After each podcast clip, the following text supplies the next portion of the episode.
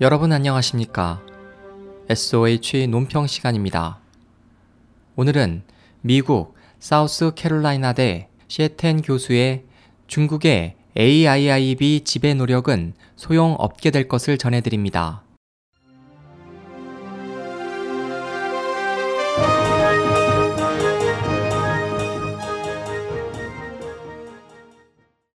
최근 중국이 주도하는 아시아 인프라 투자 은행 AIIB 설립이 많이 논의되고 있다.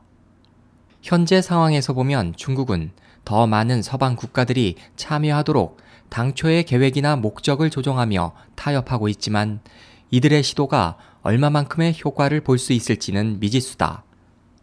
왜냐하면 AIIB 설립 준비에서 중국 공산당화를 없애려고 하는 과정이 점차 강해지고 있기 때문인데 다시 말해 중국의 투표권, 결정권, 영향력이 조금씩 약화되고 있는 것이다.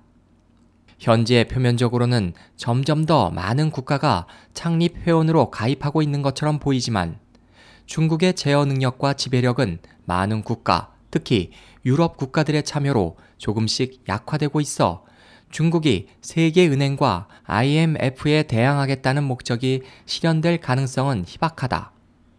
4월 말 베이징에서는 AIIB 설립을 위한 수석 협상 대표회의가 개최될 예정이다.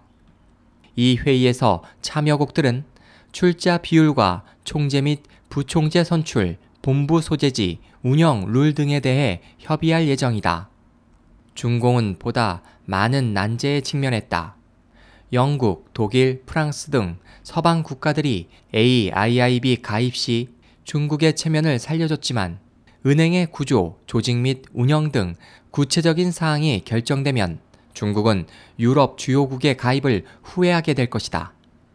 왜냐하면 아시아 몇몇 국가만 참여한다면 대부분의 출자 비율을 가진 중국은 AIIB를 국외 중국 건설 은행처럼 마음대로 운영할 수 있지만 서방 국가들이 참여하면 은행 내부 구조나 운영 규칙에 대해 로버트 의사 규칙에 따라 진행하는 등 이사회에서의 의석, 대출 투명성, 환경보호, 인권 등에 관해 요구할 것이기 때문이다.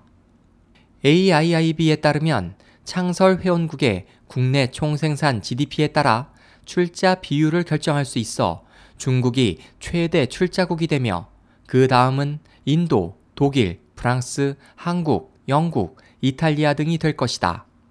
그러나 중국의 GDP는 진실성 여부를 계속 의심받고 있으며 중국의 총리조차 GDP에 관한 데이터를 불신하고 있다. 그러므로 이 같은 데이터에 근거한 출자 비율 결정은 AIIB 창립 초기부터 문제를 초래할 가능성이 크다. 머지않아 회원국들이 중국의 거짓을 파악하게 된다면 그들은 어떻게 대처할 것인가? 허세를 부리며 체면에 집착하는 중국은 국제사회에서 그 통치 합법성을 증명하기 위해 많은 국가들을 속였다. 중국에는 불러들이는 것은 쉽지만 내쫓는 것은 어렵다는 속담이 있다. 유럽 주요국이 가입한다면 세계은행과 아시아개발은행 ADB처럼 서방의 규칙에 근거해 운영할 것을 요구할 것이다. 따라서 중국의 노력은 물거품이 된다. 원래 중국이 AIIB를 설립한 것은 국제 규칙에 따르지 않으려는 것이므로 그들의 목적은 결국 실패할 것이다. 중국의 목적은 IMF에서의 발언권을 강화하고 IMF의 지배 구조를 바꾸는 것에 있다.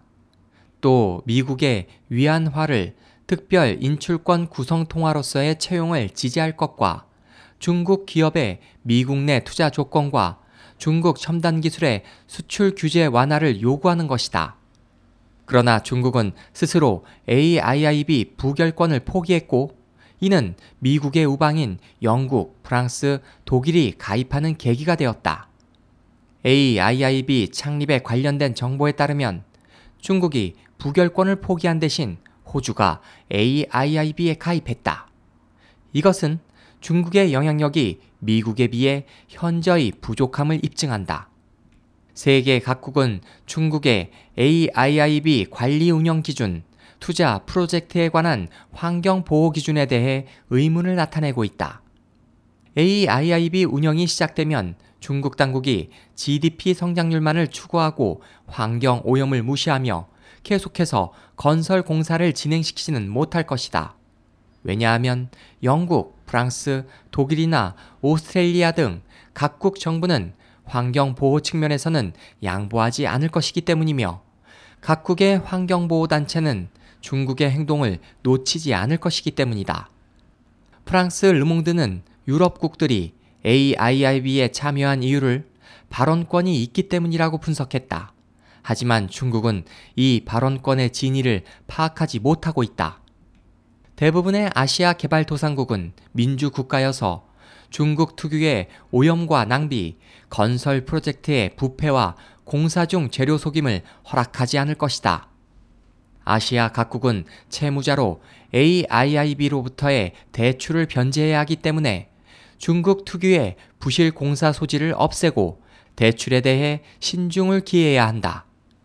그러므로 중국이 아시아 각국의 국내의 과잉 생산 능력, 과잉 건축 재료, 과잉 노동력을 억지로 떠맡기는 것은 어렵다. 중국은 그때서야 막대한 자금을 내놓아도 최종 결정은 할 수 없고 세계은행과 ADB처럼 운영할 수밖에 없다는 사실을 깨달을 것이다. 결국 중국의 AIIB 지배 야욕은 물거품이 될 것이다.